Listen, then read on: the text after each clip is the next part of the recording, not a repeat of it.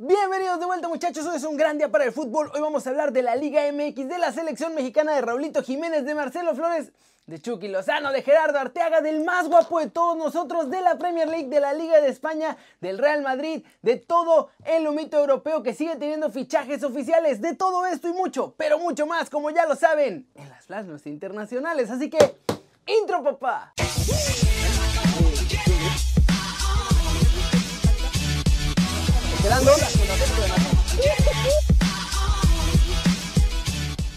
Arranquemos el video de hoy con el resumen del Guardianes 2020 porque hay quienes parece que ya van medio despertando y otros, como el Toluca, que literalmente viven en el infierno muchachos. En el primer partido del domingo Toluca recibió a Santos y esperaban hacer algo bueno en casa, pero ¿qué creen? Que no pasó porque de plano Toluca no funciona de forma consistente, aún con la limpia que hizo Ciña. Los guerreros se metieron a la bombonera y ganaron 2 a 1 gracias a los goles de Gael Sandoval y de Octavio Rivero. Por los locales, Michael Estrada fue quien marcó el gol. Con este resultado, muchachos, Toluca se mantiene aún en el lugar número 11 y Santos se le acercó peligrosamente. Ya está en el 12. En el segundo partido del domingo, Rayados consiguió otro triunfo duro y sufrido ante el San Luis. Además, el despreciado de Mohamed volvió a marcar gol. O sea, Akeloba. Al final el resultado quedó 2-1 con una dotación más, precisamente el africano que fue quien abrió el marcador. Y después Mauro Quiroga empató temporalmente el encuentro para que Maxi Mesa cerrara con un golazo el triunfo de la pandilla. La mala noticia es que César Montes se fue expulsado y se perderá el clásico regio por suspensión. Con este resultado, muchachos, Monterrey sube al séptimo lugar de la general y el Atlético de San Luis es el número 17. ¿Cómo la ven? Ya se está cerrando esta pelea para los lugares en la zona de repechaje. Hay que ver quiénes se van a meter al precopeo de la fiesta grande en México. Siguiente noticia, muchachos. Hablemos de la selección mexicana porque ahora sí comenzaron a trabajar de una forma muy particular, muchos nuevos y hay cosas interesantes en el primer entrenamiento del Tri de todos nosotros.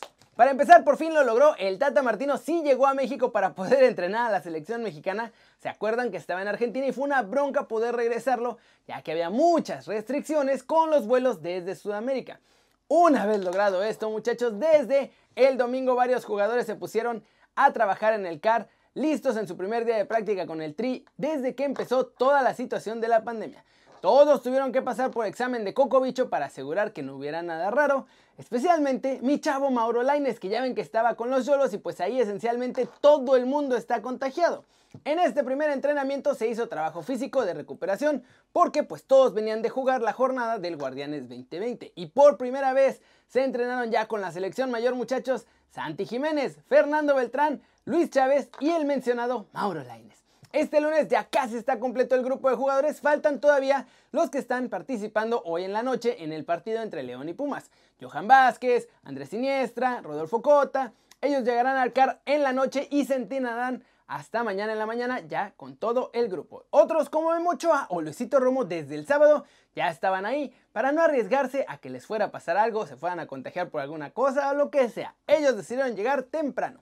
Todos los que estuvieron en la práctica y que no son jugadores, es decir, los del cuerpo técnico, los baloneros, los de redes sociales y demás, tenían que estar alejados de los seleccionados y siempre portar cubrebocas. Una situación bastante rara, sobre todo para los entrenadores que no se podían acercar tanto. ¿Cómo la ven? Ahora sí ya se pondrán a trabajar para el partido contra Costa Rica. B. Porque los Tigos tampoco traían a sus figuras y no es fecha FIFA, así que Vamos a ver qué pasa. ¿Ustedes creen que algunos de estos chavos, de los que no son ya seleccionados del Tri A, puedan colarse a la lista para la gira en Holanda? Recuerda que puedes comprar tu gorra de Kerry News y con ella apoyas al canal y formas parte de la familia. Además, al comprarla, te llevas de regalo una mochilita, una libreta de Kerry News y los stickers oficiales. Espero que no haya sonado muy feo eso porque le pegué al micrófono. El link para comprar la gorra está aquí abajo. Y vámonos, vámonos con el resumen de los mexicanos en el extranjero logrando todos porque hay noticias de HH, de Arteaga que está brillando en Bélgica. Nuestro Chavo Flores hizo otro golazo y les dije, les dije que estaban a punto de poner todos lo de Jiménez en el Real Madrid y ya pasó. Para empezar, en Inglaterra nuestro chavo Marcelo Flores la sigue rompiendo. Otra vez le dieron chance de entrenar con el primer equipo y se lució, aprovechando un mini interescuadras por así decirlo, para dejar parados a varios defensas Gunners y aventarse un golazo maradoniano. Y sí muchachos, es en entrenamiento, pero tiene 16 años y se lo volvió a hacer a los profesionales del primer equipo. Tiene muy buena pinta el futuro de este seleccionado mexicano. En Bélgica, con todo y cambio de técnico, Arteaga está jugando con el Genk y en el último partido, que además ganaron 3-1 al Mechelen, Arteaga mandó un gran centro desde la izquierda para que Sunja Ito rematara e hiciera en ese momento el 2-1 parcial. Primera asistencia de Arteaga en Europa. En España, muchachos, el Atlético de Madrid tiene decidido vender al más guapo de todos nosotros luego de apenas un añito con ellos. Por ahora, no está decidido su futuro en el equipo dicen que van a buscar la mejor opción para los colchoneros y también para el futuro de Héctor, incluso diciendo que al final será nuestro chavo quien elija dónde quiere ir a jugar, pero también dijeron que todavía no hay ninguna oferta sobre la mesa. Por ahora han sonado Napoli, West Ham o regresar al Porto como posibles destinos para el más guapo de todos nosotros. ¿Dónde creen que le irá mejor? Nelson Semedo este lunes ya no fue al entrenamiento de Ronald Koeman en San Juan Despi y viajó a Inglaterra para cerrar su fichaje con los Wolves muchachos. El acuerdo se cierra en 35 millones de euros, 5 más de lo que pedía el Porto por Tecatito Corona, porque el fichaje de Tecatito no le dejaba comisión a la gente de Jorge Méndez, que es quien quita y pone a los jugadores en los Wolves. Y bueno muchachos, Raúl Jiménez jugó ante el Manchester City en la Premier League, pero antes de entrar al resumen de lo que hizo, quiero decirles que ya está en las portadas de absolutamente todos los medios en México, lo que les dije yo desde hace una semana. Hoy hablan de que el Real Madrid lo busca y que pagarían 50 millones de euros por nuestro chavo, pero la noticia, se los dije desde la semana pasada, es falsa y la inventó Don Balón. Dicen que se va, habían dicho que se había ido Asensio, pero ahora lo cambiaron por Jovic. Y bueno, y que sean lo pidió. Pero no, muchachos, no es verdad. Si no aceptaron 50 millones de la Juventus, tampoco lo van a hacer con otros clubes. Si alguien quiere a Raúl, van a tener que pagar 100 millones de euros. Y la verdad es que ya a estas alturas del mercado no parece haber nadie que piense pagarlos. En la Premier League, muchachos, buenas y malas noticias. Les dije que íbamos a llegar al resumen de lo que pasaría con Raulito y la mala noticia es que los Wolves perdieron 2 a 1 contra el Manchester City. La buena es que Raulito no deja de hacer goles.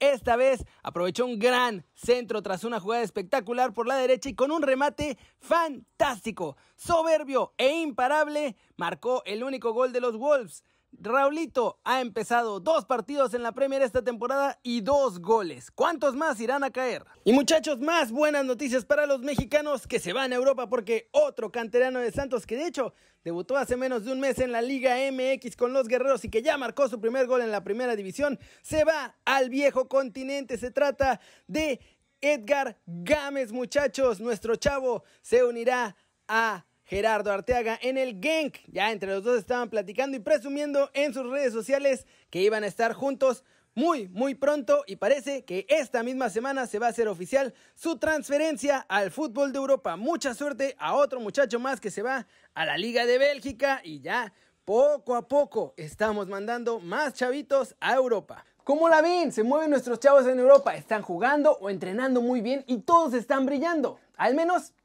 en este arranque. Ayer Chucky, Arteaga, Edson, Tecatito también lo hizo el sábado, Raulito lo hizo hoy y ojalá que siga la buena dinámica. Flash News, el Bayern Múnich empezó su preparación para la Supercopa de Europa, muchachos. Se juega este jueves en Budapest. Van contra el Sevilla. Y puede que tengan la ausencia de Robert Lewandowski debido a molestias que no quisieron especificar. José Mourinho, el entrenador del Tottenham de Special One, confía en que Garrett Bale acorte los plazos de recuperación de la lesión que arrastra desde hace, no sé, dos años.